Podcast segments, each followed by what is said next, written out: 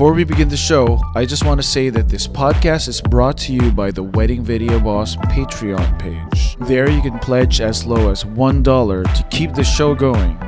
Different tiers give you different perks, like transcripts of all the current episodes. This is for those who don't have time to listen for an hour. We also have extra episodes that are a little bit more in depth and straight to the point. Also, for a limited time, coaching sessions with me. So head on over to www.patreon.com. That's P A T R E O N dot com slash wedding video boss to learn more. All right, see you there. so then I took it a step further. And so this is what I mean. Like when you really stop and think about like what are you doing intentional to your brand? What are you doing to be part of the community to make yourself an asset to the industry, right? To make yourself part of the conversation, not the person just talking, always talking. Like what are you doing to help to be on the other side of that and to solve industry challenges or to just be part of it bigger than how it's self-serving, right? Welcome to the Wedding Video Boss podcast, where we talk about the business of being a wedding creative. Every week, I invite over business gurus, wedding specialists, and successful business owners to share their knowledge about particular keys to create and maintain a thriving wedding business. The best part is, you get a front row seat and it's absolutely free. I'm your sexy host, Paul Santiago, and I'm so honored that you have joined me today. Guys, I love learning, especially about how to run my business. And I feel like the key to us being in business for this long is because of the network we've created, our kick ass crew, and the amount of knowledge I have gained from experts from different fields. And when I say from different fields, I didn't know that they have information that I needed. There's always something to learn from someone, and that's the value I want to bring to you and to your business. Today's guest is Katie Easley, and she is an expert on sustaining and making sure that your business is thriving. And on this episode, have you ever struggled with networking or maintaining a really good relationship with other vendors or getting more work from a lot of people from your network? Well, that's exactly what we're going to help you with on this week's show. You will learn how to be a linchpin in this industry. So, have a pen and paper ready because this is going to be a badass interview. So, don't go anywhere. If you're driving, maybe just try to memorize it. Well, Katie and I will be back in a jiffy. This episode is called Be an Asset, Not an Ass Creating a Business That Lasts. Coming right up.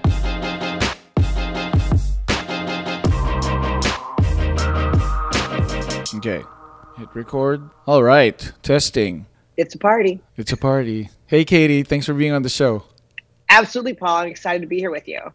I I'm so excited because when I saw your your bio when I read your bio and you were telling me that you you're doing all of these and you're pretty much just doing a lot of sales, it got me so excited. So I can't wait to get into this interview. Good. I'm excited too. So before we start, um, I would love it if you tell the viewers and the listeners something about yourself that they probably would be surprised to know. Okay, so oh, I would say the most surprising thing about me and something that very few people can ever say that they can be familiar with is that I'm a leap year baby. I was born on February 29th. And not like kind of on February 29th as like 4:30 in the afternoon. I was born on February 29th. There was no way around it. My mom was not avoiding having me but yeah, I'm a leave year baby. So I uh, have a birthday every four years, and I have. I bring it like people ask me random like this type of question all the time, and I would say I have met less than five people, and that's like met, not like still know. I only know two people that uh, I share a birthday with, and one of them is my daughter's friend's brother. It's like it's always someone like seven times removed.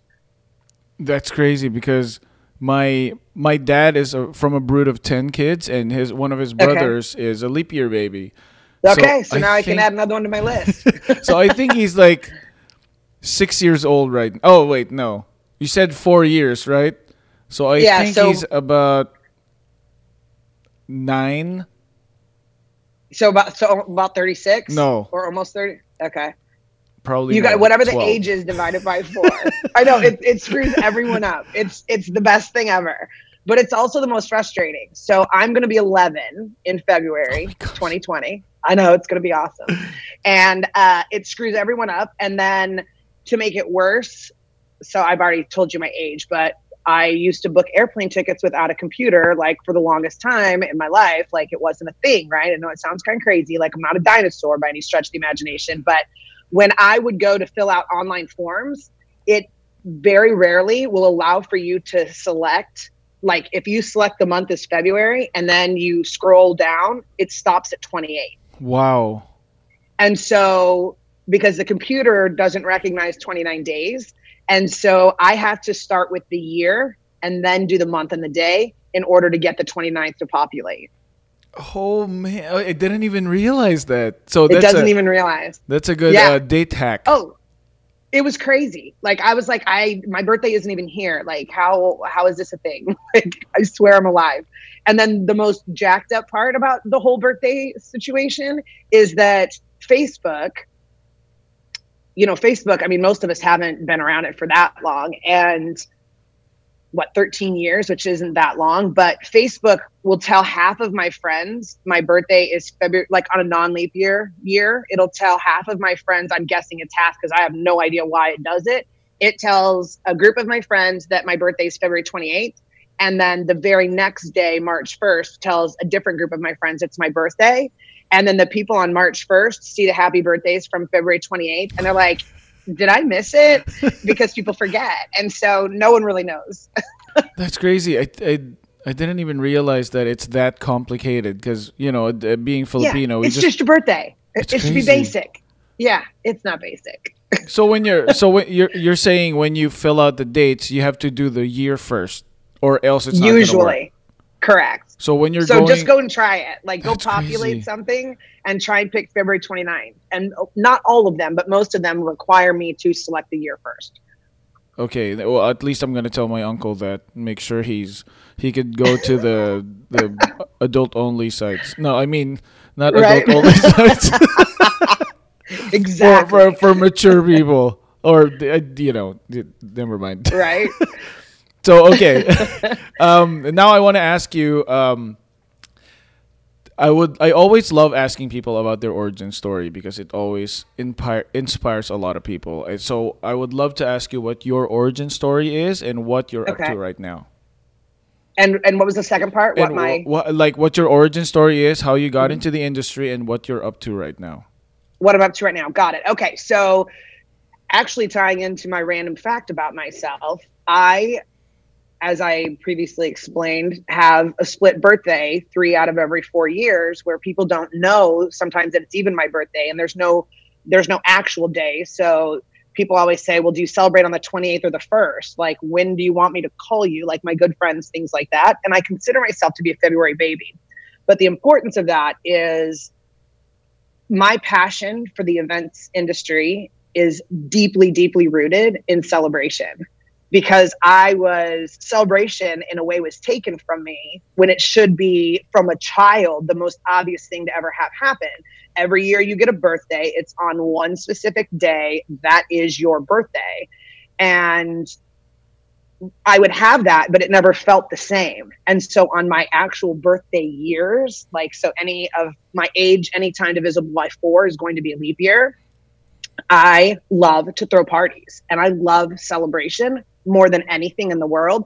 And I think that really comes from the fact that I didn't necessarily have the ability to celebrate the, one of the most basic things that everyone has, which is their birthday. And so now I throw myself ridiculous birthday parties on leap years. And all my friends know, my family thinks I'm fun and crazy, and it's amazing.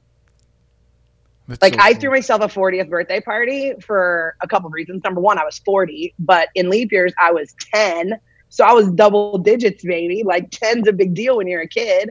So I threw myself a big party and some of my friends were like, this was crazier and nicer than my wedding. and I was like, yeah, well, it's birthday and it's a party. And it's some some of my most treasured memories are around my birthday and celebrating with friends and family, which is kind of what pushed me towards the industry.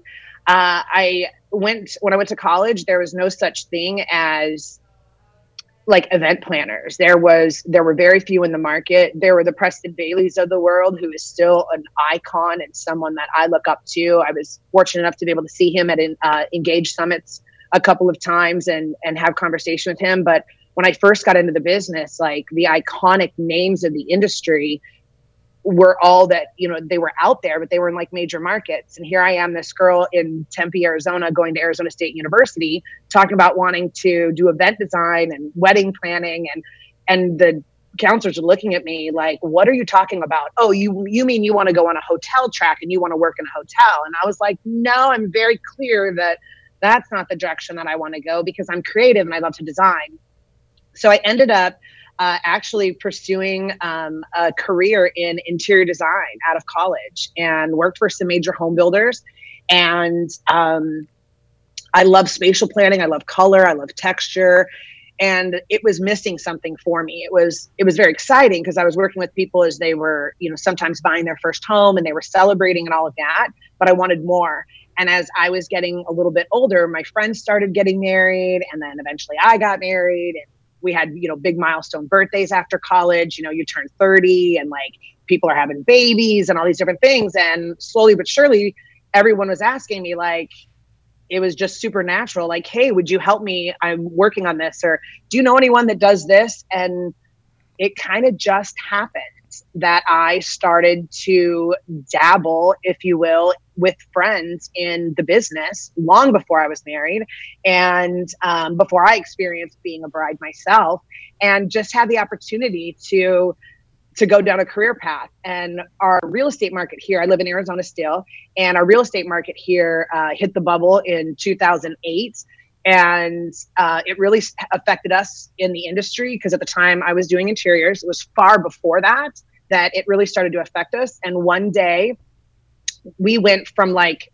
crazy busy business to people not being able to qualify for houses and our real estate market here tanked. We were one of the hardest hit states in the country. Uh, Florida, uh, Nevada was right on the list there with us and I was 30 years old and had saved a bunch of money and wasn't married at the time and didn't have kids and thought the economy can't be that bad. I'll just start a business. so I left interior design where I knew that there wasn't going to be uh, any jobs any longer. And I decided to start a wedding planning business and start doing event design full time. And so when one door closes, one opens, and I launched my business in I did a soft launch in the end of 2006 and then just really carried it through and had a really viable energetic full of life business and in about 2008 that I really was able to get into it and start to see a difference in what I what I had been doing and here I am all these years later with a couple of turns and hooks in the road but I'm here and I still love the industry more than ever. It's it's crazy because most of the the people that I talked to, 2008 was like the pivotal year. It was like the the biggest push for them to be like, okay, the, now we we have to really do it because you know that was the year when the economy tanked. Right. Well, and so in reverse of that, we see a lot of it right now from a business perspective. So now I do a lot of consulting, which is what we're going to talk a little bit about today. But I still own my event design business. Uh, I don't do the wedding planning anymore. Uh, I'm not currently offering it as as a service. We just do floral and decor, and then I also have an everyday flower business. But the economy is good right now. Unemployment when it's at a when it's high, people go out and look for work, and if they can't find it, they forge a path for themselves. Hence, what I did in 2008 well the economy is you know for most part really good right now. Most people have jobs. Our unemployment rates are the lowest they've ever been. People can't find jobs so now they're forging away and entering the industry. And so it's it's very interesting time for me because i started my business when the economy was was going through a downturn and now i see a lot of professionals uh, or people that are starting to become professionals in our industry entering the market because they didn't have opportunities to find other jobs and so they are looking to form a path for themselves right now. So it's just a very interesting time. And I'm surprised how similar it is, um, no matter how you look at it, from 2008 to 2019. Yeah, very similar. Similar. You know, I think the the industry is so young that it it looks really similar, but this year, like at this moment, there's more. Everyone's more aware of what's going to happen. Like as opposed to Yes. 2008, you know, you, people had no idea it was going to happen. But then No idea. I know someone who had a wedding videography business, and that's when I knew that this this industry is uh, recession proof because he did like 250 weddings that year. People were still getting married and still, you Right. know, spending money. That's why I'm like always, you know, concentrating on this industry because it's always gonna be here. It's just a matter of how you're gonna handle, how ready you're gonna be for it, and which is Right. which is perfect because 2019 as opposed to to 2008 there's no there there was no people mentoring and coaching other people No. So- oh, absolutely. Like not even a little bit. And when I think back to it, so my daughter was born in 2008 as well. And I look back and like even Facebook was different. Like, I don't know, there must have been like a preempted sentence there because I would fill it out like whatever the sentence said, I filled something out. So I look back on my memories and I'm like, what does this even mean? but I don't, I have hardly any, I have zero images of her as a baby because in 2008, like Facebook wasn't, it, you didn't share photos, you didn't do any of that. So the strategy of how we did business and how we saw other businesses was done in magazines or one-on-one connections, but we didn't even have the level of networking and you know professional organizations like that we have now. Like there was one or two, uh, and only one of them here in Phoenix was uh, even wedding related. You know, there were multiple like corporate, you know, meeting planners international and some things like that that have been around for a very long time, but nothing for the social market. Weddings, mitzvahs, quinceañeras, none of that really existed uh, until, I mean, the last 10 years. I mean, less than that. It's crazy if you really think about what how the internet has moved around our business and changed things so and made it so different. yeah it's it's it's just so it's just so obvious and yet people you could still see it's it's funny because you know being being in the industry for more than 10 years at least for you because uh, you said 2008 right so you at Yep. least 10 years being in the industry you see the patterns that people do and that's the advantage for the younger people who are starting out Right. That you know there's someone who could actually see the pattern and say hey maybe you should do this because this is probably going to take you somewhere else you know Right. Absolutely. And, you know, people are, you know, different things happen throughout time and people are spending more than they did because, you know, the client now has access to more. So where you really just had to be able to understand and identify your niche and maybe what was available in your marketplace, that no longer exists. You, as a professional in this business, you have to be well versed in so many different aspects of the industry. It's crazy. So if my event design doesn't work with the fact that we have a live band instead of a DJ, and I know roughly the size of, I have to know now the size of a stage for something that I never had to worry about before, or I'm draping a whole room, or we're installing chandeliers. Like that was not really a thing in the past because people didn't even know to ask for it. Like you just didn't think about bringing in full live trees into a ballroom because unless you had seen it, it really wasn't something that was on your radar. And now with Pinterest and Instagram and all these photo content rich websites that are amazing and our clients now get to at least have a better understanding of what services that they you know maybe want or things that they feel that they need for their event like it's a whole new world out there and it's amazing and it's fun and i'm just excited to still be on this ride this crazy journey and to be able to help and mentor and bring people along for the ride because there's going to be a day that I'm done and I'm hoping that the person that's starting today in 10 years is is the next version of me for the next person starting.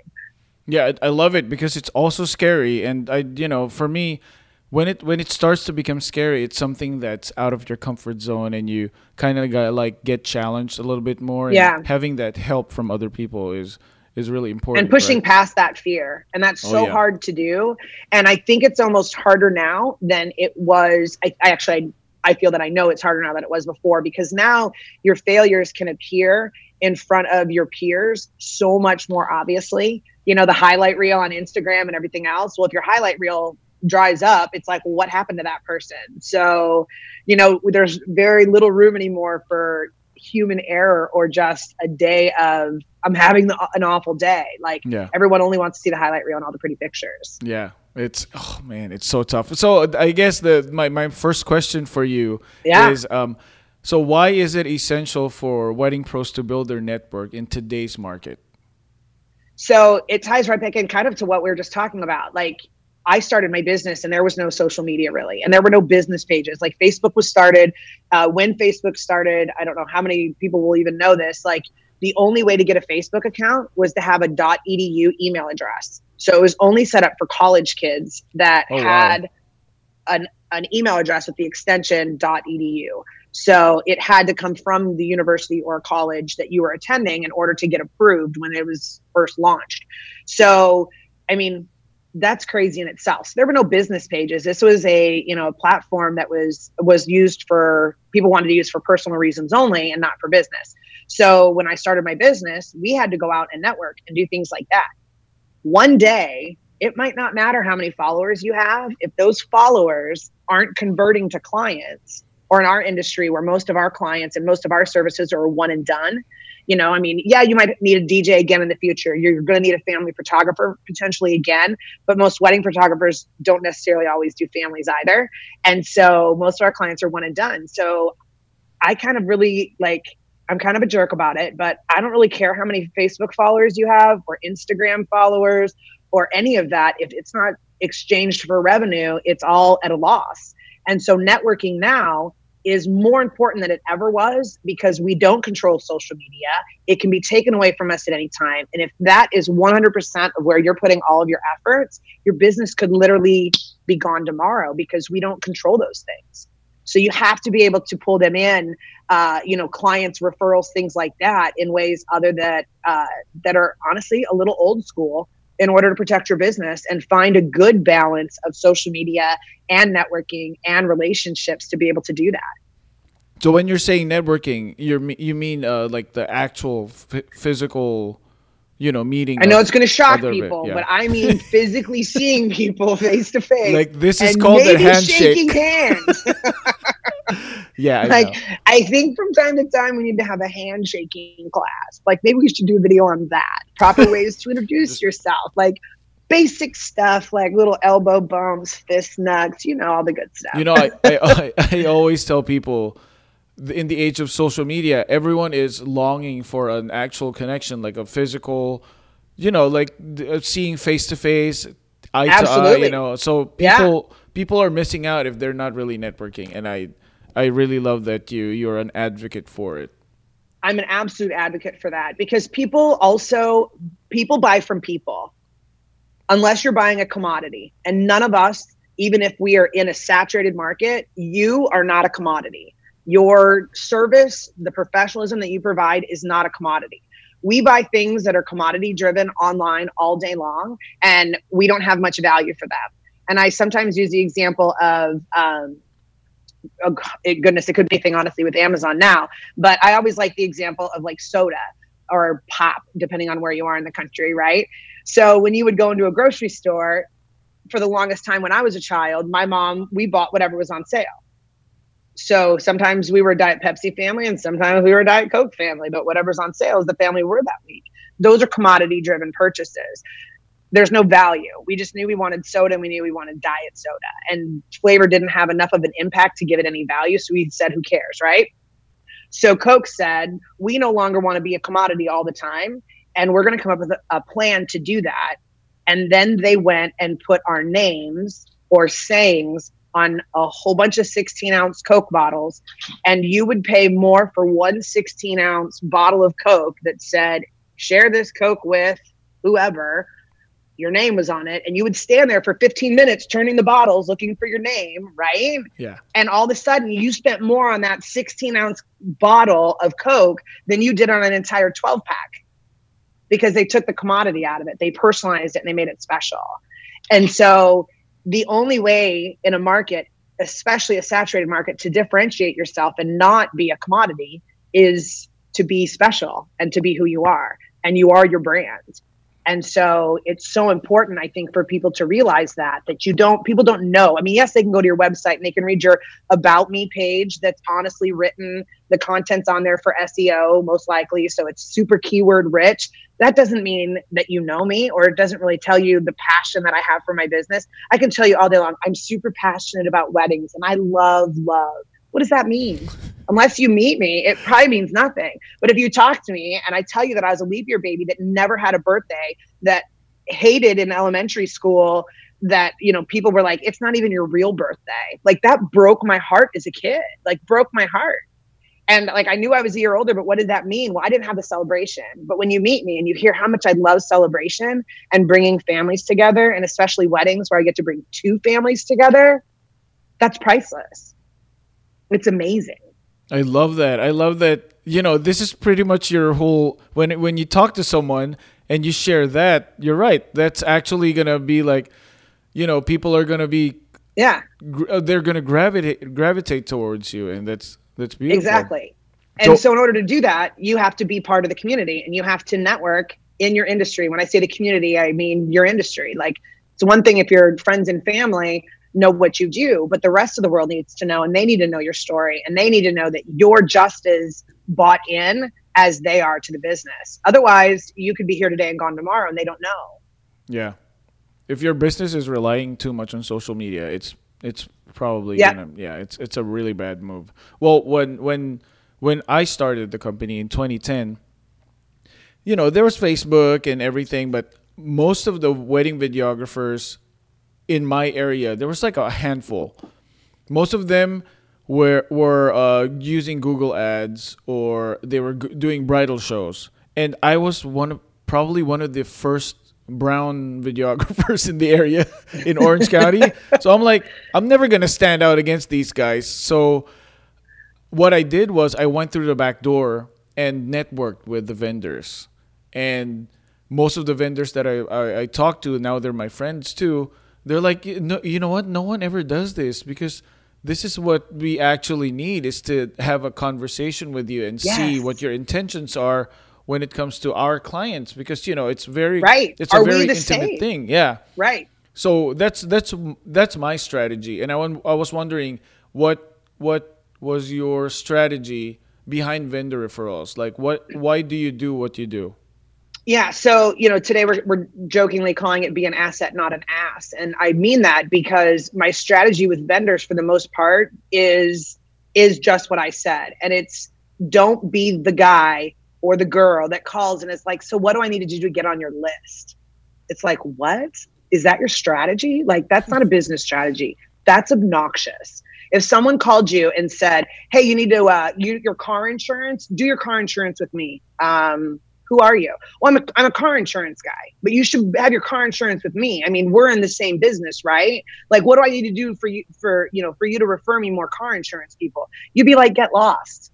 But for some reason in our mind, we think that we don't look outside of what we do. And for the longest time, people weren't even leaving their houses to be able to go out and network and meet people. So I truly believe that building a strong community is what is going to make a difference in in your business long term as a longevity strategy and for someone that wants to build a sustainable business. Because the other thing is you can all day long tag a venue in all of your posts and have that whoever's handling that venue social media whether it's the venue itself or a hired out company like it back.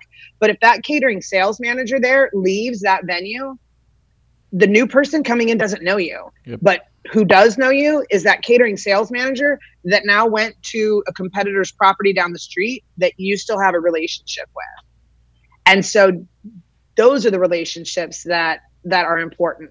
And we have so many opportunities in this business to connect on a real level like person to person eye to eye handshake to handshake that we don't take advantage of. And so in that example that i just used where the catering salesperson maybe goes to a competitor down the street they're going to have a replacement. So it's then very easy to say hey like new person can i you know spend some time and come and introduce myself to you? We're all over your instagram page. You know i would love for you to see my work but more importantly we worked at your hotel so much that i would love to come and see you and tell you a little bit about like some of the ways we've worked there and maybe make your job easier. So the new person is going to love that. As a photographer, I would be like, I would love if we could maybe schedule a time for coffee and I could walk you around the property and show you some of like my favorite places for those intimate portrait shots. That is being an asset to someone. So now this new catering salesperson has you, an expert at their property, even if they were promoted from a a position that maybe they were an assistant and now they're taking over, they still don't maybe know the nuances or the ins and outs. And you have the opportunity as the expert to come in and do that and to come in and have that conversation. And we have those opportunities even when clients don't book with people that we want to work with or properties that we want to be at or any of that, right? So the properties are always the golden child. Everyone wants to have a relationship with the properties because that's the beginning point. But we fail to realize that all of our other relationships along the way can have just as much of an impact if we took the time to nurture them. And so I know in the floral business that generally my client books these three things in no particular order, but you could probably order them your, you know, put them in an order. Planner, photographer, venue. Those are going to be the first points of contact that my client or my potential client is going to have. So it doesn't make sense for me to only have relationships with planners or only have relationships with venues because there's another person there and that's a photographer. And so when I have the opportunity to have a conversation with a photographer, especially one that I've never worked with before, as a florist, I think to myself, what does a photographer always need that maybe I'm not aware of? They always need fresh flowers for their flat lays, for their invitation suite pictures, for all these different elements, right? What's another thing a photographer needs that only I can provide them that is an asset to their business and to both of our successes on a day? And that's knowing their timeline. Even when I have a wedding planner that sends me a timeline and they can be 24 pages and super detailed down to like when everyone gets to go to the bathroom type uh, dockets, I still have the opportunity to reach out and form a relationship with that photographer and say things like, I just want to confirm that you're going to start taking pictures of the personals, bouquets, and boutonnieres at 1230 that day. Is that accurate? Okay, wonderful. Well, I've been advised to leave everything in the bridal suite. If that changes, here's my cell phone number. If you need me to bring anything to you that has anything to do with my floral business, please don't hesitate to text me and let me know. And so I'll try and meet that person sometimes even for coffee beforehand. A videographer, like video, most videographers will, in my conversations, will tell you that they're either at the beginning and they're picked because someone sees a lot of value in it and prioritizes it, or they're the very last thought and they're scraping to get by to grab the extra money to see if they can afford to get their dream on video. Right? Yeah, it's I, it's either that exactly or it it's either video or groomsmen gifts right, right, and you're buying them drinks. They're fine, right? so uh, get the video, get the video. So um, it, I just find it really interesting that we don't spend a lot of time nurturing those relationships and actually being one on one with people and taking the time to have that FaceTime with someone to see what their pain points are and to see how you can work together to make them less uncomfortable, but ultimately to also create a rapport. So when you're trying to close a client and I'm trying to close a client for my business, my network is so deep that I can say to a client that maybe has tattoos and hired the photographer that is covered in tattoos, oh my gosh, don't you love her dragon? Don't you like, because I know that person. I physically met that person. So in that conversation with my potential clients, as I'm trying to close the deal, I'm using a tactic of social proof to say, I know the vendors you've already selected, and we're kind of the same. We work together and we work together so much that I know personal things about them. And if you need a referral about my business and how we operate the day of your wedding, please don't hesitate to ask XYZ photographer. And in the back of my head, I'm thinking the person you've already booked whose referral or thumbs up or she's great will have more of a financial impact in a positive way for my business than any other marketing that I can do. I can post to Instagram 17 times a day and it's not going to push the client closer to signing my contract. But when she calls or he calls her the photographer and says, "Hey, I just met with Katie at Kate Ryan Design And I understand you guys did a wedding together last October and we're considering using them. And that photographer says, absolutely, it was an amazing experience. Everything was top notch, good choice. 10 times, tenfold, fastest way to close a sale. Fastest way. Oh my gosh, we're only we're only at the second question, and I've already learned so much. I'll shorten my answers up, or hopefully, I'll answer some of the other ones as we're going. The thing is, we whenever we we meet with vendors, we always ask them, "Hey, can we have lunch?" And then when while we're having lunch, we always ask them, "How can we help you? What do you need help right. with?" But I've never I never thought of like as a videographer, as a photographer, to show the venue manager like, "Hey." here's like an an area where you could actually take really good photos at. I, I feel like that extra that extra you know hand to help them like when they're meeting with the couples is going to be really helpful for them in that in that way they're never going to forget you you know right absolutely that. and what i will say is like the question that you just posed was um, what is it that we can help you with right you would expect that to be a good generic open-ended question and it's like if you're frazzled or you're busy and someone's like, oh, what can I help you with? Even though you know you ran out of dog food, you have to get your dry cleaning, you're like, ah, it's just too much to even consider.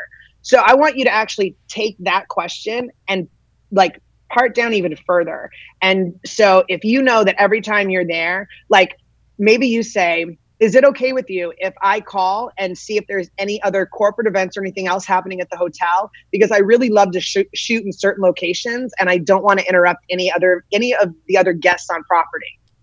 Now Beautiful. you're an asset. Now you're helping them do their job better, make their other corporate you know conference client just as happy and you're servicing your client even better because of it so we have a new property here in Scottsdale that everyone was clamoring to be part of.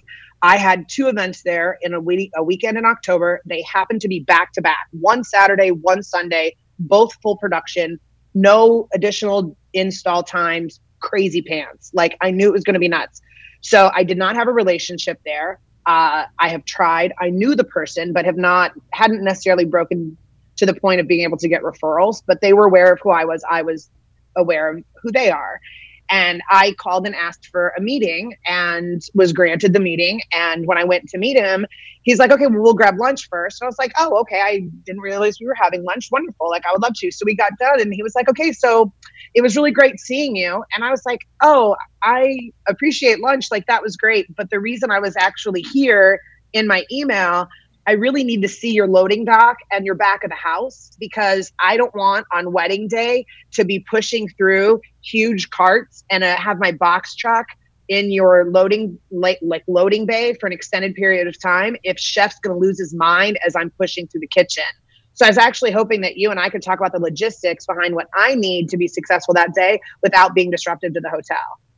And I thought his jaw was going to drop and I was going to have to pick it up because he was like, no one has ever asked us for that. And I was like, I don't know how because that's an that's an integral part of my job and my success that day is but I guess most people just show up and push their way through the kitchen and that's it. But in the process of doing that, I was able to meet the banquet manager, the manager that handles all the banquet staff, introduce myself. I met chef in the kitchen. I met his number 2 in the kitchen. So when I showed up, 14 days later, approximately, with carts full of stuff and taking over their loading dock and pushing past in the busy, busy kitchen on a Saturday and then again on a Sunday, I was received with open arms and I was high fiving people as we were rolling through. And it completely changed the experience.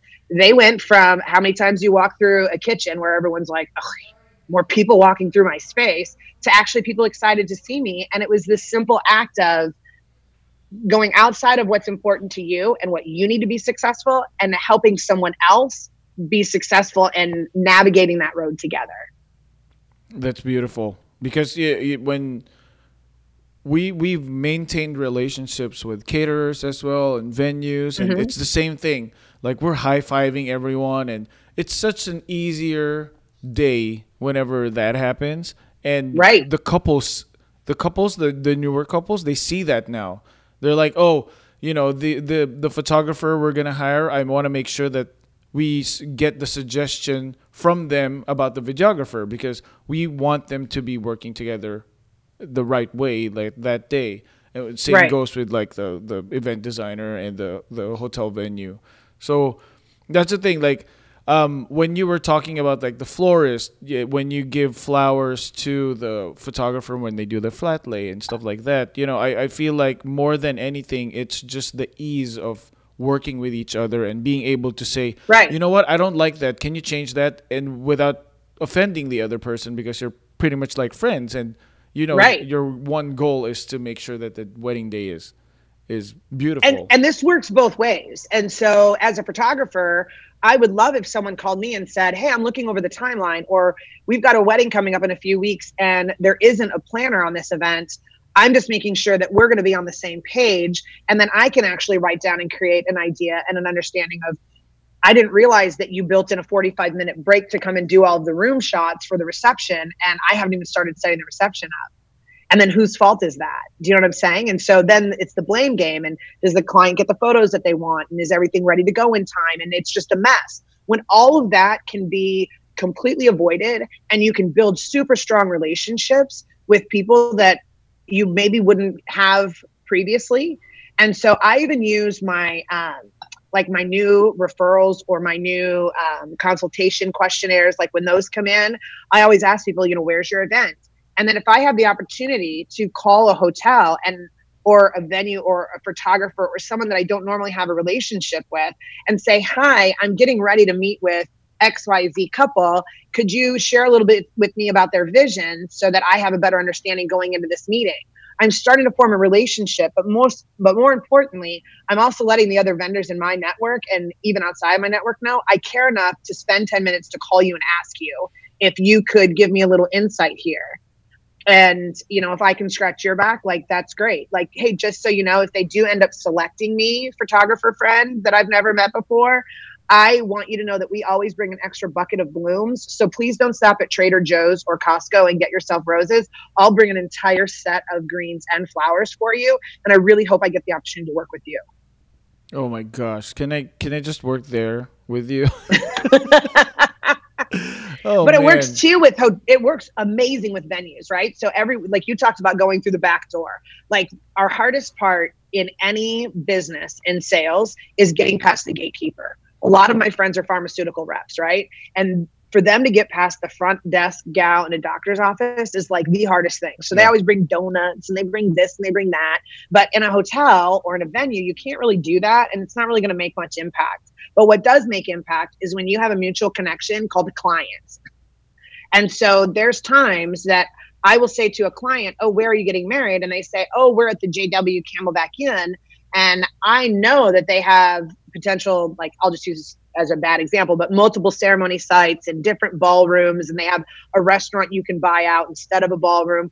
And so I won't ask any more questions. And then I use that opportunity to call the hotel, get to the gatekeeper, right? Who's the admin person answering the phone for my catering sales manager. And I always ask a, a potential client, like, well, who are you working with over at the JW? And then they'll give me a name. Or I say, oh, are you working with this person or this person?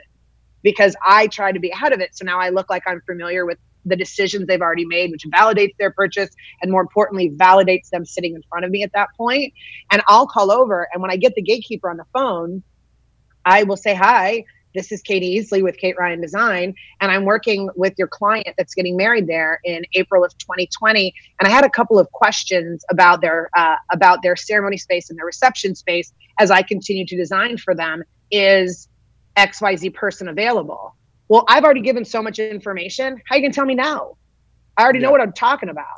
So even if my questions are, hey, I'm just verifying that the ceremony is at the waterfall lawn and they're getting uh, and the receptions in the Roadrunner ballroom, and you know how much of the ballroom we're using, and just confirm for me that you have 72 inch rounds instead of 60 inch rounds. Like those are important things for me to know as a designer, like how much space I have. And then they say, oh yeah, absolutely. And then let me send you the diagram oh great could you actually send me all of your diagrams with like your room layouts and like your dimensions so i can use that for future reference oh absolutely now I have your email. Now I have direct access to you. I also have your direct phone number. Like it's all there. And we've just helped each other. Now they know I care enough to know about their hotel to ask that question and to be different because I am not a commodity. I am different. But what am I doing as a business owner to separate myself and to be different and not be looked at as just the girl who has flowers? Anyone can buy roses. You can find them at, at Home Depot right now, which is breaks my heart, but it's true, right? They even have them at Walmart. Like, yeah, I'm not a commodity. And the only way you really get past that is to become an asset to other people and to offer a service greater than the product that you supply. And not everyone does it. So it's so easy to just stand out and be someone that people can depend on. Right? It's it's a right. it's crazy. No one really and for most of that. us, it's actually part of our brand. And if you really look at what your brand is and what does it mean, and I'm not talking about the intangibles. I'm not talking about, or the, I'm sorry, the tangibles.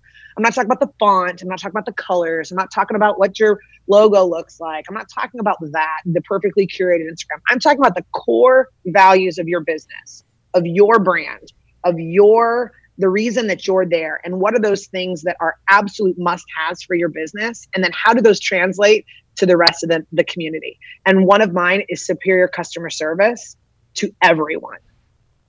And this my staff is on board with it. Everyone's bought into it. And if you're not bought into it you most likely won't work with us again. Because it's it's just the way it is. Yeah. but that's a core value of our brand and who we are. Us too. It's crazy because uh, at least for for our industry, the wedding videography industry, it kind of like there are days when I'm like, what am I doing? Instead of like pursuing, you know, artistic something, we always concentrate on customer service, and I feel like that is why we're still in business and we're like a lot of not just couples but also vendors they love working with us because we want to make sure that the couples are like just you know just 100% customer service and that's that's something that people you know they're they're paying us like at least $3000 to work Right. right It's a lot of money. that's a lot of money and people forget that you know customer service should be part of it because we're in the service industry we're not in the Right. filmmaking industry And our other, like, one of our core values is make it right. I don't care that there's an extra table in the room that we weren't aware of and the client didn't pay for. Make it right. And if that means we take a little bit from every other centerpiece because of it, and it was last minute add on and it was simply missed, who cares whose fault it was? It doesn't matter. At the end of the day, we're all one big team and we all have to help each other and we have to make it right. And that's the thing. And when you get to connect with people and the service that they offer and the product that they is part of that service, you know that you are working with people that you trust and that are like you and that you want to spend the day with. Because that's also the most frustrating thing is like, oh, but I also know there's a couple of like photographers that are that will tell you like we are all about emotion and I, I you know and people are like but we shoot film. And it's like that doesn't mean anything to anyone. Like it means that I can't figure out how to get it developed. And does that mean I don't it's not gonna I'm not gonna have digital images. Like everyone's gonna have every million questions right? If you don't have a story behind why you shoot film it doesn't even matter right? So if I know that my photographers are super like into emotion and capturing crazy pictures and things like that, and they're not very detail driven, I'm going to make sure that I explain to them, hey, just so you know, our ceremony doesn't have a lot going on, but our reception has a sweetheart table with a cake behind it. And we put the cake on a riser and we put crystals going down around it. So it looks like a waterfall and it's got all these fresh flowers. And I really need you to know that because I, you might want to spend an extra 15 minutes just in that area because there's so much going on. And I know how much XYZ or the client's name or whatever love it. And I don't want it to go missed. That's uh, So now Yeah. it's like it's basic, right? Yeah. Like when we talk about it, people are like, okay, that's pretty generic. But none of us stop to think about it and to talk about it. And when we do, and we really start to to think and to propel like what is moving our business, you might get all of your leads and you can tell me straight face that they're coming from Instagram or YouTube. Every person you've asked for the last 100 questions or the last 100 clients that have come to the door you've asked everyone and 99% of that are from there. It doesn't matter. It's not moving your business forward. What moves your business forward is constantly propelling yourself further forward to be better to learn more and to be an asset to the rest of the industry. So if something does change you have people on your side. If instagram decides to go down which probably never going to happen but let's say it becomes a paid service like where everyone has to pay to play kind of like what happened with Wedding Wire and the Knot. Like that's a big merger now. You used to be able to get on the Knot and update your storefront all the time, and now you can't. You have to pay to play there. It's nuts. So oh it's gosh. nuts. And so if you think if, if your entire marketing strategy was built into getting referrals from the Knot, and now it's this huge search engine that has now been merged with another huge search engine, if you will, Wedding Wire, and now they're the Knot Pro or Wedding Pro Worldwide, Wedding yeah. Pro Worldwide. Yeah, I'm still getting used to all the new terminology, but you know, as that happened, if your entire business structure was just focused in that one area, you're out of business unless you're willing to pay a lot of money. So we need to be really thinking and be mindful of what are we doing and what are our actions doing that are things that no one can touch that don't make us a commodity. Yeah. That that's why me and my wife uh, decided to just concentrate on local, the, the, just the Orange County market. And I was telling her, mm-hmm. you know, if we if we want to do thirty a year, we just network with. For example, we network with like six vendors that we're really good friends with, and they give us five weddings each for the year. We're we're done. We're good. And then every other vendor that we talk to, the newer ones, our goal is to just like help them out if, if they need to meet new people, you know, just reconnect them. Right. So that for the following year, they're, they're at the back of their minds, they're going to be right. thinking of us, you know, just planting a seed, like if, if you will. And being a connector is so big, is so big in being an asset in, in this industry. It really is. So I know that people, because I love to connect, people know that they can call and ask me like hey do you happen happen to know someone who does this my answer is yes or i'll find you someone i will reach out like you know we've got all these facebook groups in the world where people are 90% of the time complaining but then someone in your market pops up and is having like a real struggle or real challenge i will reach out to that person personally not in that like massive you know group whatever discussion about their issue and ask if we can meet for coffee. Like hey i'm in your market. Like i know exactly the problem that you're having. Like can we sit down and talk? What am i going to get out of that? I don't know. Probably nothing maybe something. I'm going to get another person that i know another connection. I'm going to help another person in the industry that's maybe up and coming or someone who's been around for a long time that's stuck in a roadblock. Someone's going to do that for me in the future because karma is a thing oh yeah it, that that's the the one thing I, that I really that I've really seen firsthand. Like karma is just something that yeah, you know, it's so real. And I caution people a little bit to don't ever stop networking and growing your network. So, and I say that because the example that we were just discussing was like if you wanted 30 weddings a year, you'd find, you know, six people. If you got five from each, you would be there, right? Yeah. But what if in one year, two of those connections decide to take a hiatus and have a baby or someone's family member gets ill your business overnight can crumble and turn into nothing. And you've got to stay part of the conversation part of the community even if it's not directly affecting you at the moment because you never know when you're going to lean back to it. But real personal connections won't ever fail you. Oh yeah and you said, you know, you have lunch with people and you talk about like, oh, we're in the same market, and uh, here's your what your problem is. So, uh, what what are the other ways for you to identify other vendors' pain points? Is there like other ways that you that you use?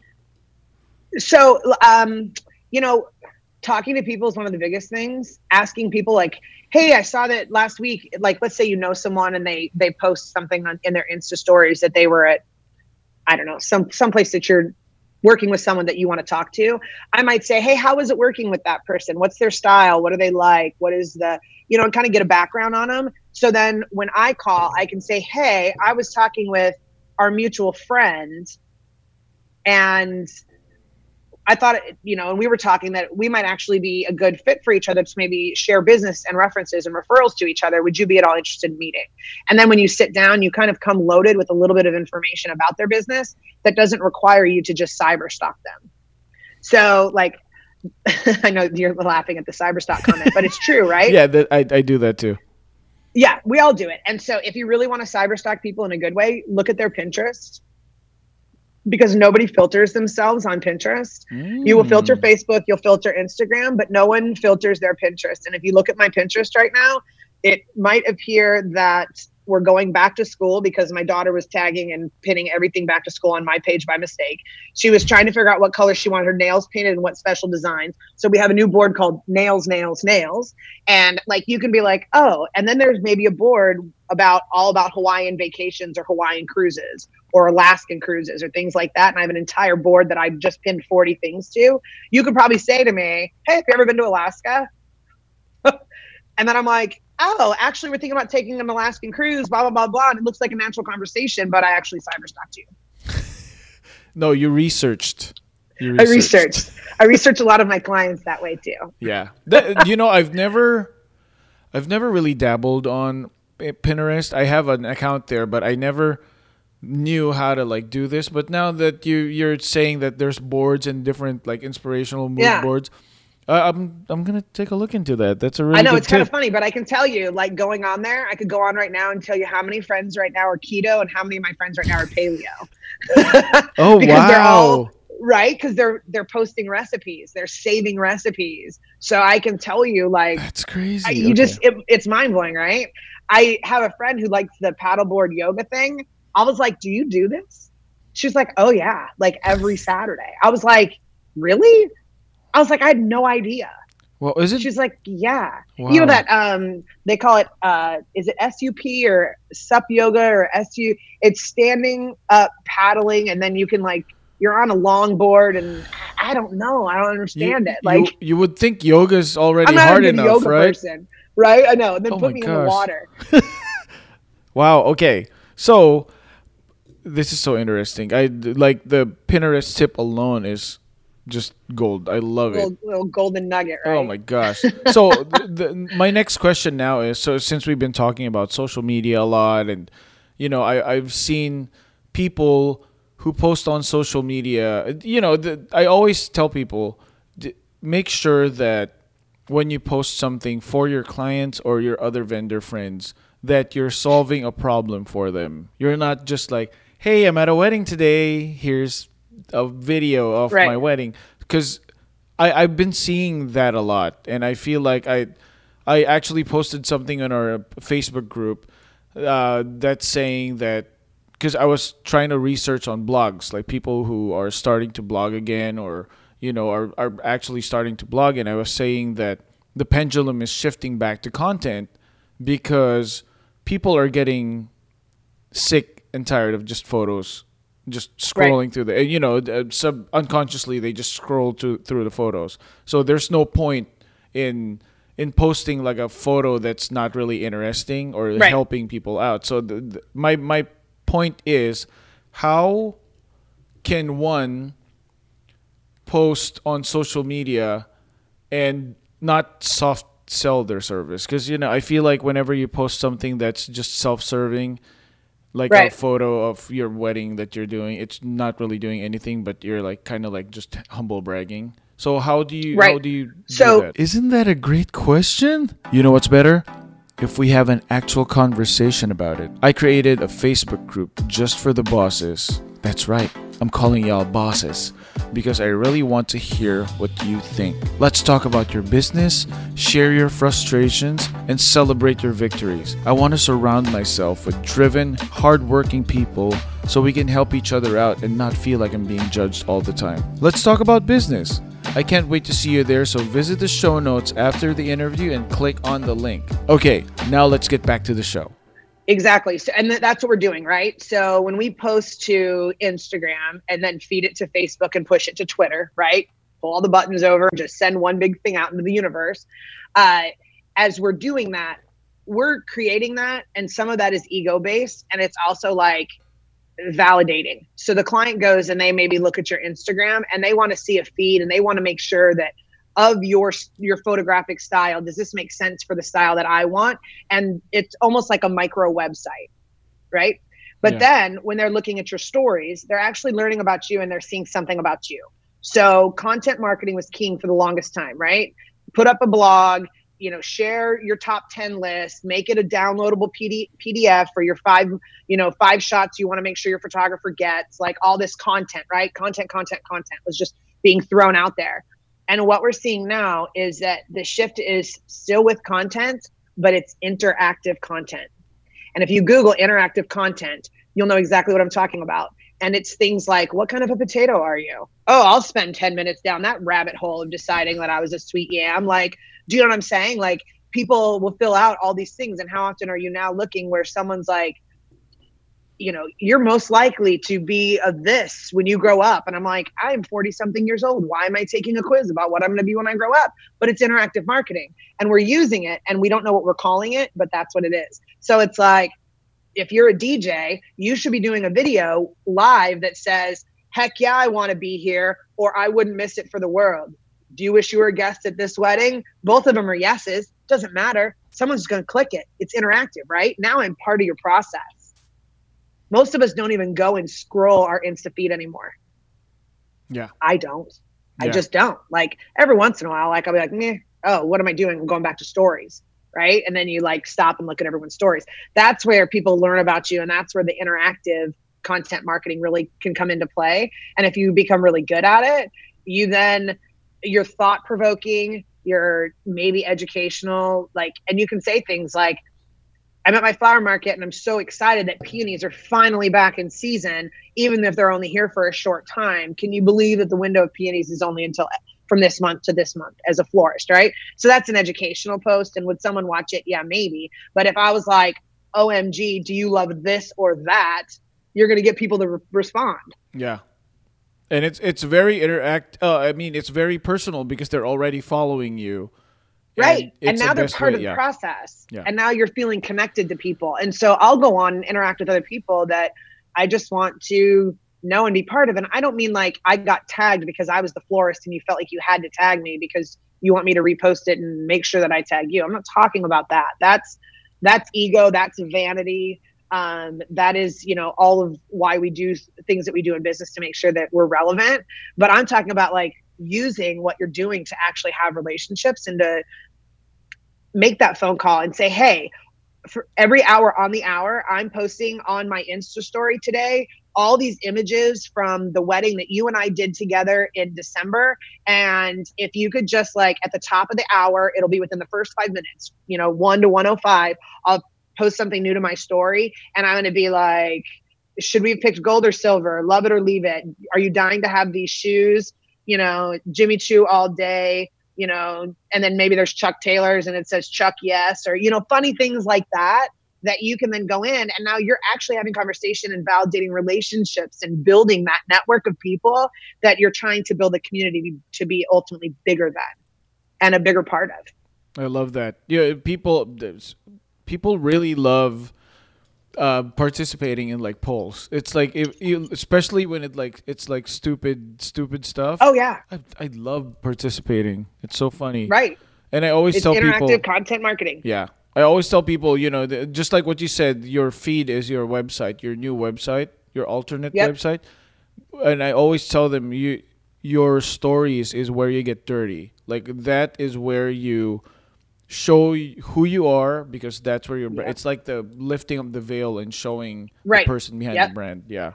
So that's beautiful. It's it's and I we talk a lot about social. I am not a queen of social at all. It was not part of my business when I got started. So it's kind of like it's a thing that I have to do, but I am not a social queen. And so I want the world to know, although we did just talk a lot about social, you can actually have a viable business without being like social media crazy person. yeah.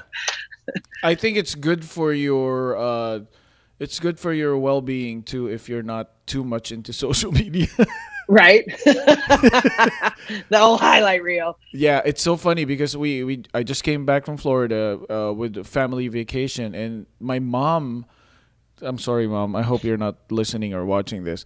But my mom, she was just on her phone the entire time, just taking photos and posting it on on Facebook. Like, oh, we're on vacation. I'm like, this is not gonna be good for you in the long run. Right. She's like, I need you to take photos of the food, and you know, me in this tree. I'm like, this is not gonna be good for you. You're like, no. Yeah. so okay, now um, I I really want to ask you. So for for people, because we've we've been talking about marketing and everything, right? What? How do you deal with the vendors who are not so friendly? and are not really open to building a mutual relationship. Like, especially for me, like I, I guess with my experience, we whenever we want to level up and network with like not like I guess higher end vendors, you could you could sense that there's like a a wall, if you may. Do you right. can sense that no, there's something. That makes sense. So how yeah. how do you deal with that? And so usually those type barriers come from people that are approached a lot with people that want their attention. And I'll use hotels as a great example, right? So the the hottest hotel with the most expensive weddings and a clientele that will pay your fees and your pricing without even balking or questioning it. Everyone's going after that person. And so they're just inundated. So it goes back to being offering something to be helpful, to be part of the conversation, not just can I can I come see you for no reason?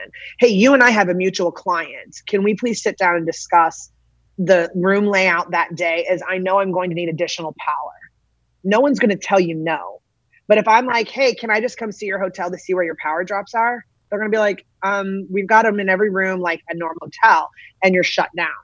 But if you say to someone, hey, um, is it possible that I get 30 minutes of your time? I need to know where the hang points in, in your are in in your ceiling, and what the pricing looks like. So we have a hotel here that you have to pay a union fee, you have to pay a labor fee, and then only the hotel can hang this stuff. Like you can't touch their ceiling.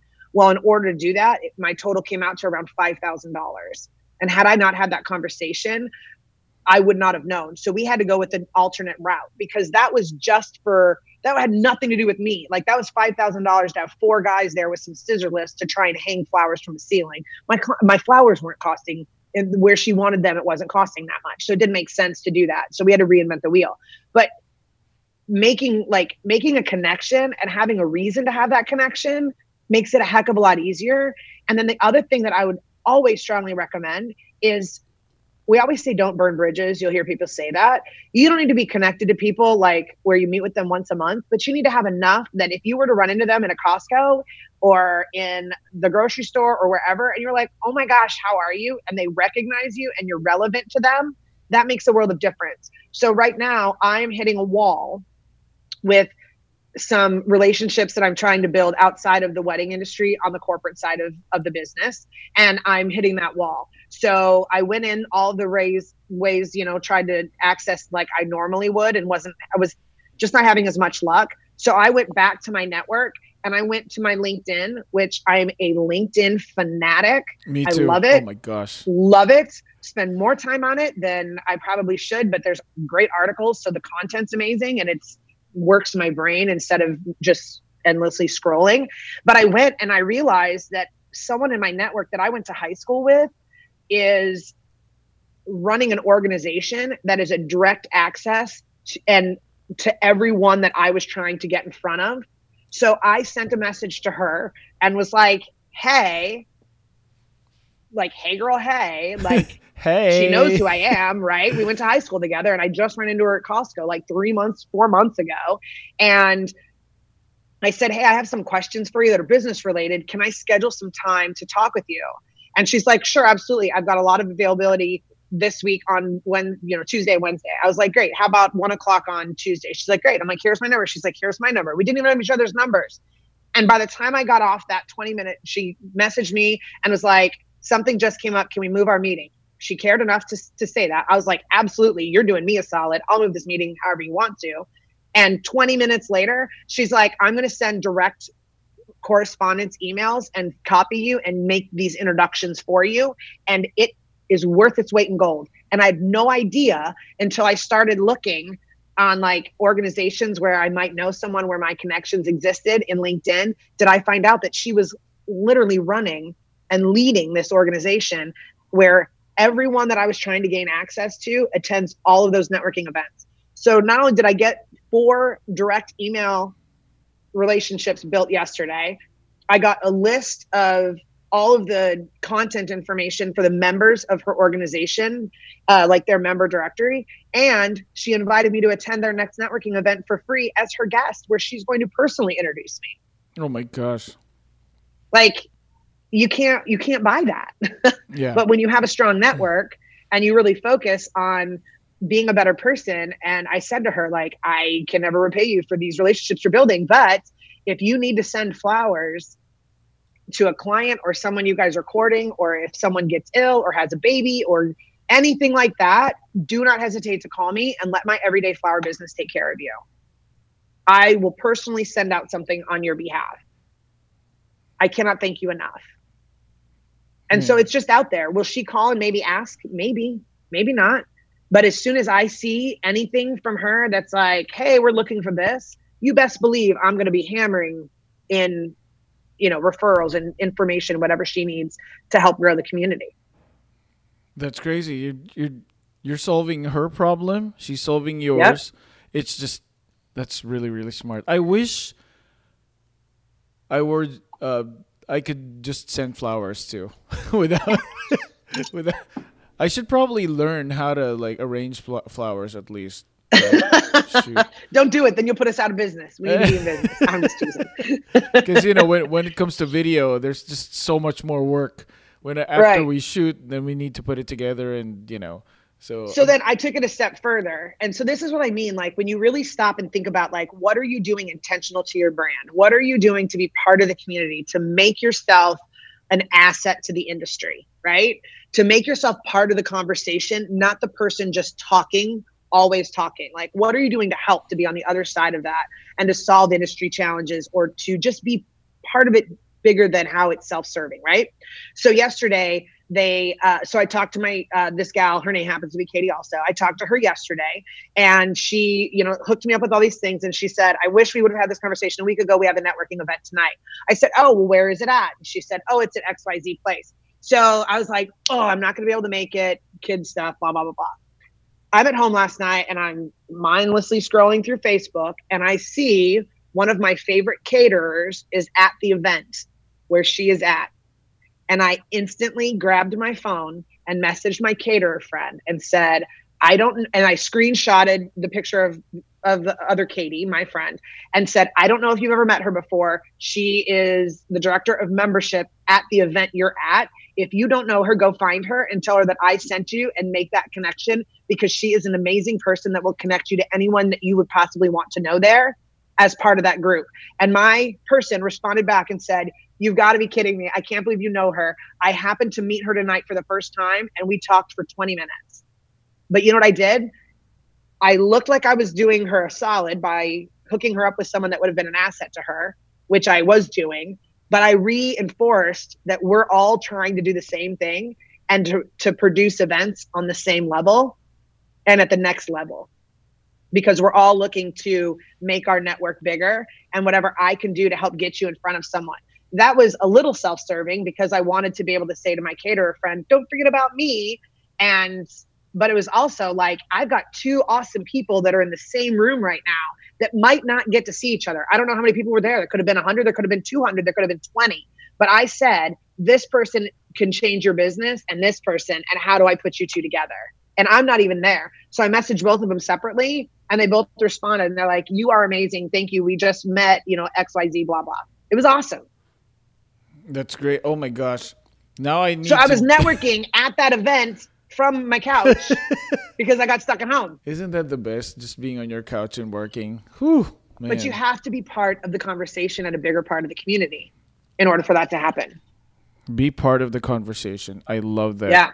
that's uh, we have a networking event next week and i'm sh- i'm pretty sure i'm gonna do that make sure that and being you know, part of the conversation isn't just handing your business card out and walking around and oh hey there hey there like no one needs that guy that's why people don't buy cars on car lots anymore because no one wants to be solicited to No one wants you to walk up with a stack of business cards, be like, here you go, here you go, here Yeah. you go. It's like, ugh, yuck.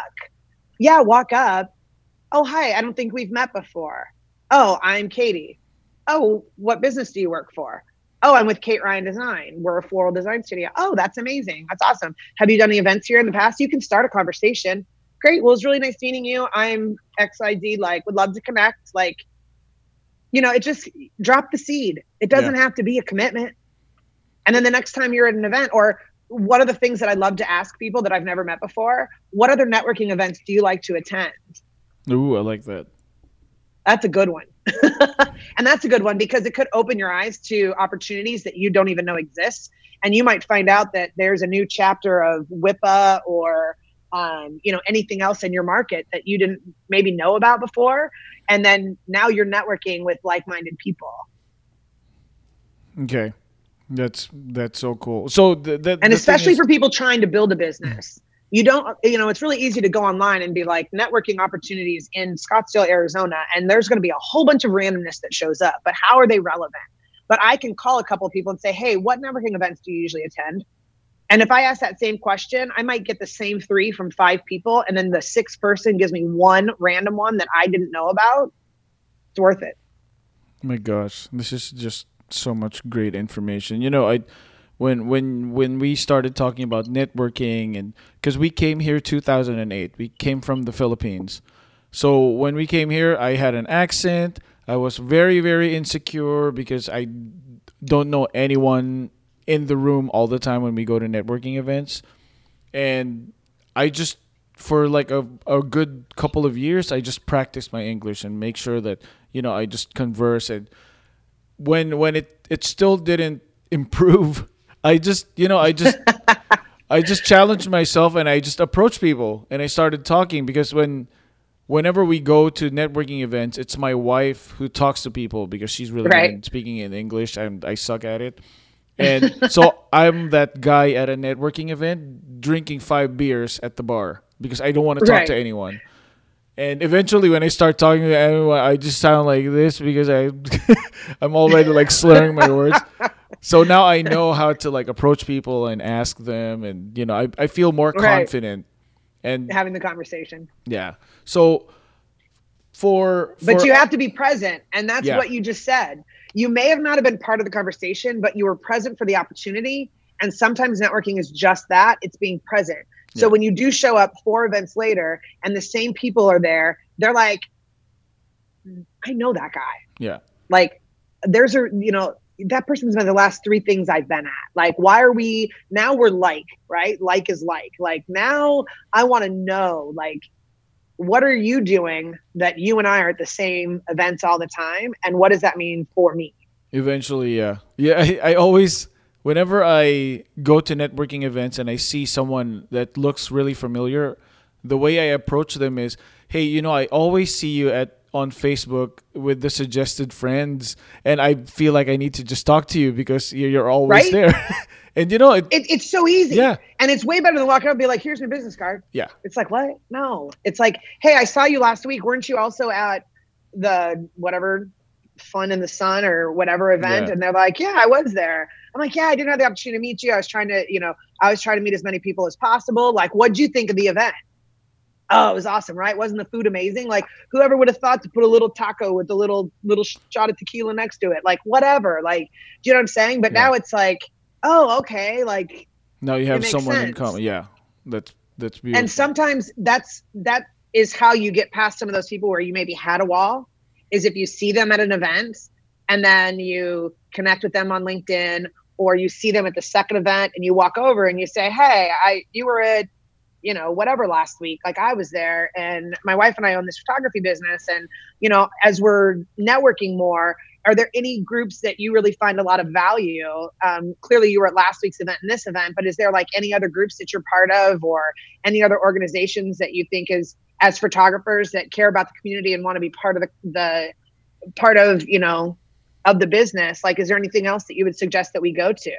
People be like oh yeah like now you're not asking about where they work not asking about how do i become a preferred photographer at, at, with you how do i you know none of that really matters It's, it's just asking like more personal, more more of like experience. Yeah. yeah. That's that's cool. So we know that holiday it's July. All the holiday parties are starting to book and people are starting we're starting to book more for holiday this time of year. And so I reached out and I want some people to remember that like we're available for uh, we don't just do weddings, we're available for holiday parties as well. And so I reached out and said to some of my contacts via email, I said, "Hey, I'm starting to see an uptick in ho- in holiday parties this last the last 2 weeks. We've booked more you know we've confirmed more holiday parties than the earlier in the month. Are you starting to see do you see the trend right now that you're booking more the same or less than last year? That's a business conversation.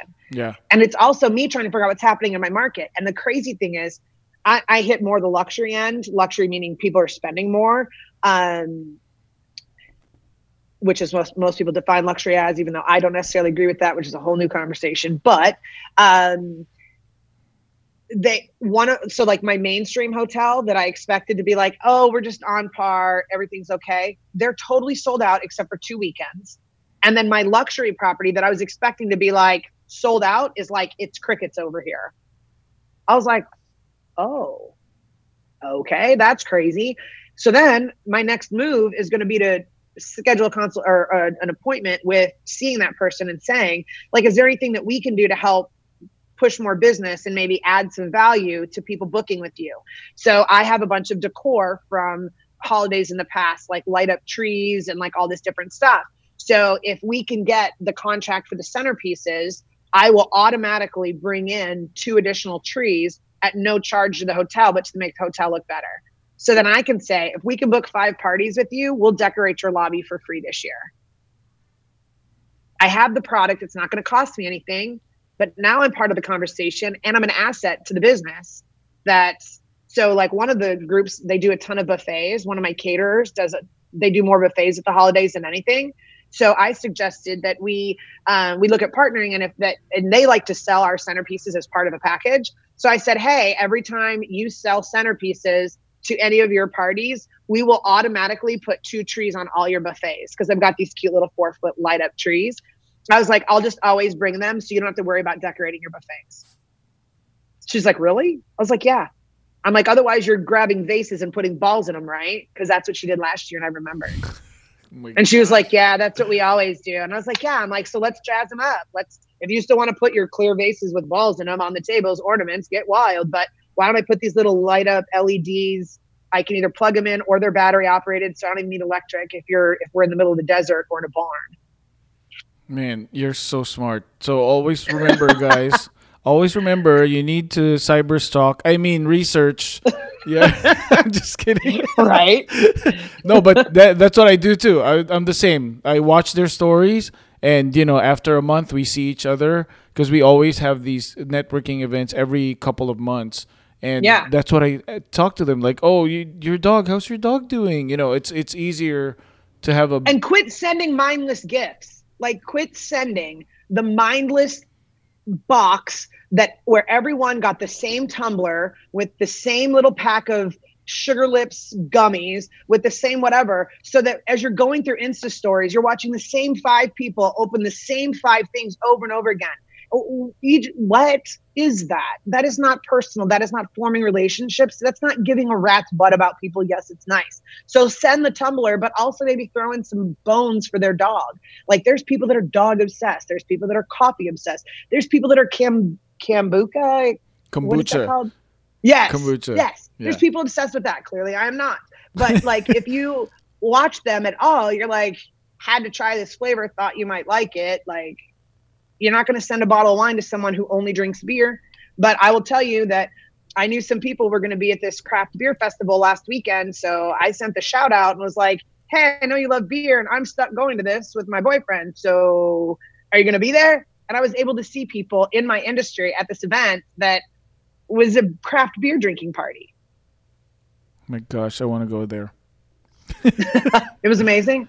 And you should come next year because it was awesome. Oh my gosh. So okay, that that's great. That's a really really good tip. Like stop sending like the cookie cut. Not probably like cookie cutter, but yeah. yeah, just put a little bit more in there. That's amazing. Just yeah, just think about it. Like if you're gonna make an if you're gonna spend the money, make an impact. Oh, beautiful.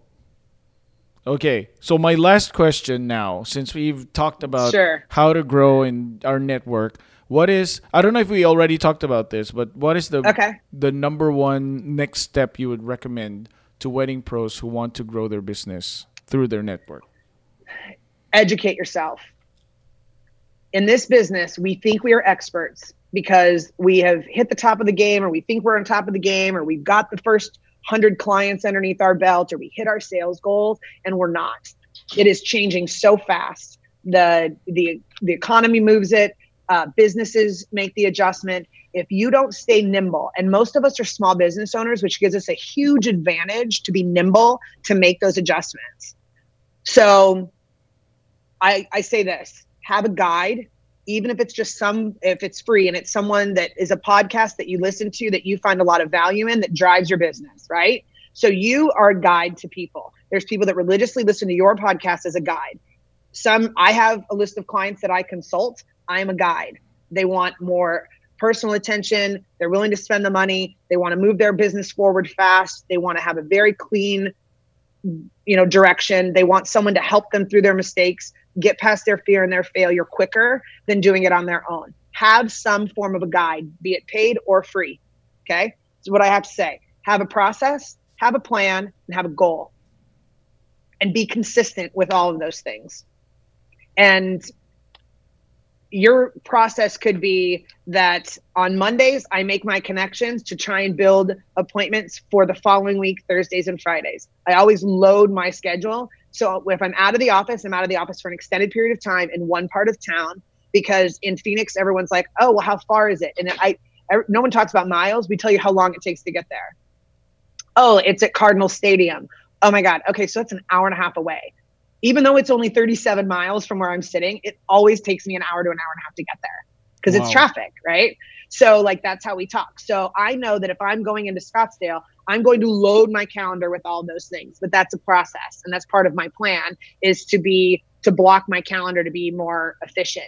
And then while I'm there, if I do have a gap in my calendar, I might go and sit in the lobby of a hotel where I have an okay relationship or I've just started to get a relationship.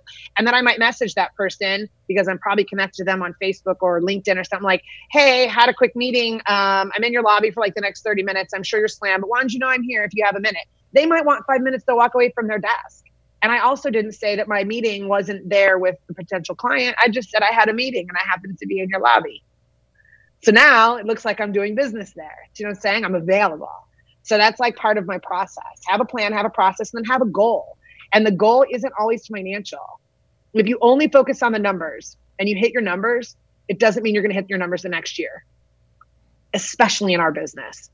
I've had years where I have done more business than I ever could have imagined. And it was a ton of quantity over quality. And I've had years where I've done even more business that was quality over quantity, but none of it ever repeats. It's never the same. And if you don't have a clear desire to be part of the community, part of the lar- larger conversation, and be involved, how much longevity will your business have? I don't know. It might survive on its own for five years, but all the great companies the really great brands have been around for hundreds of years. Because of, and we have the opportunity Yeah. to be nimble business owners and to adjust and to change our trajectory and our pattern. And if it's not making sense, if you've built a good like network, you can reach out like I did and say, Hey, what are you looking like for holiday bookings? I've got the person that I thought wouldn't be busy is the busiest, and the person I thought would be busy is the slowest. That is also an indicator to me, like what does social look like for you? How many events, how many weddings do you plan to do in this in 2019? Well, we had projected 45, but we're barely at 20. Uh, you're not going to fill 25 in the fall. So your business is slowing down. And if I'm used to getting six referrals from you and you're only 50 at 40% of what you normally are at for the for your year goal, what is that going to do to my business? Got to think about that. yeah.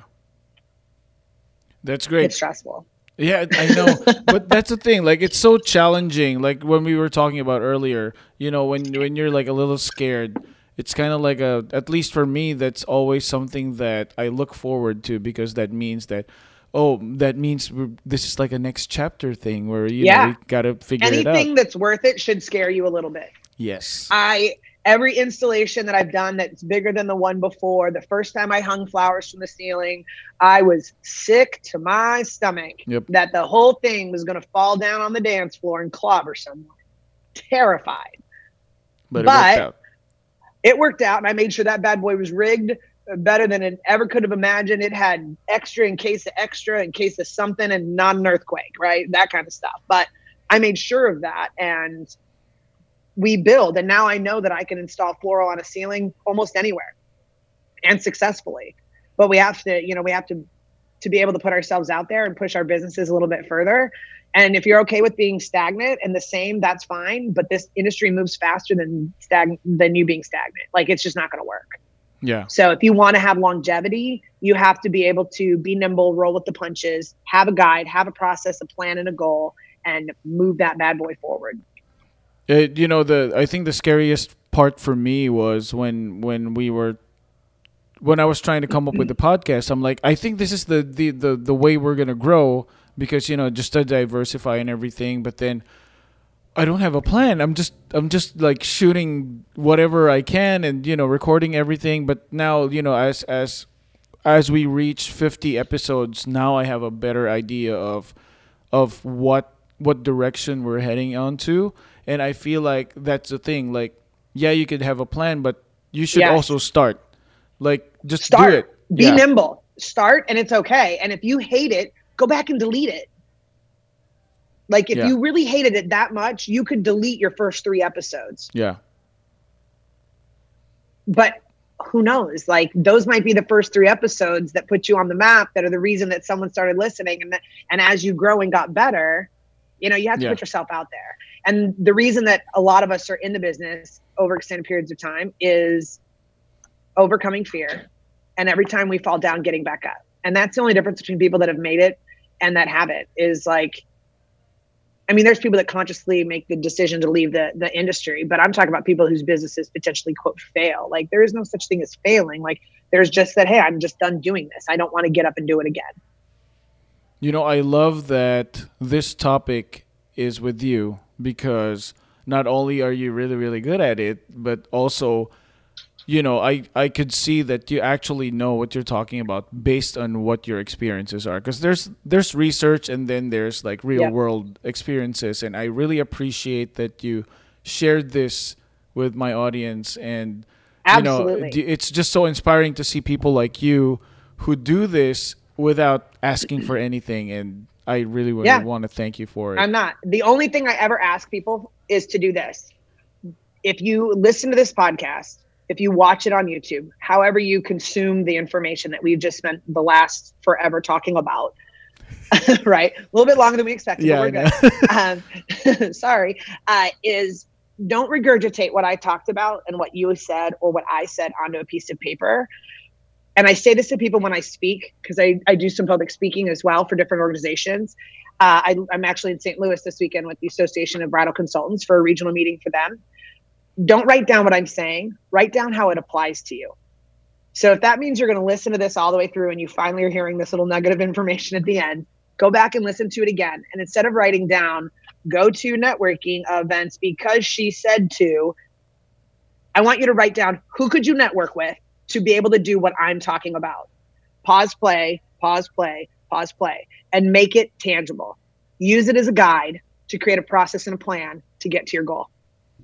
Oh my gosh just so much really good stuff that that's actually that's actually how the the people i know who are very successful do it they don't just write notes they already Right. convert everything when they write it on a piece of paper it's already converted like this these Yep. this is my checklist this isn't notes anymore this is what i need to do and i feel like Yep. that's that's actually really good oh my gosh we have like five i have so much information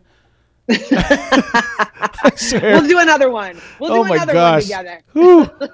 So, yeah, I, I really, really want to thank you. I know you're a busy person, and this I really, really appreciate this that you took your time and uh, did this interview with me. Absolutely. Thank, you so you. much, Katie. Have a great day. Thanks, Paul. So there you have it. I hope this was helpful. The best thing about this is that you can always play it back. I'd love to know what you thought about this episode, so please feel free to DM me or email me if you have any questions. Just go to the show notes for the links. Guys, show your support by helping me reach more people by sharing this podcast or tell a friend about it. I'd also love it if you rate and review. I love reading reviews. Season 1 is about to end, so watch out for the upcoming workshop and the goodies I have in store, so make sure you join the Facebook group. Next episode is going to be another hit, so don't forget to subscribe, and I'll see you on the next Wedding Video Boss podcast. Till then, play nice if you can't win, be nice, especially if you're good looking. Boss Man out.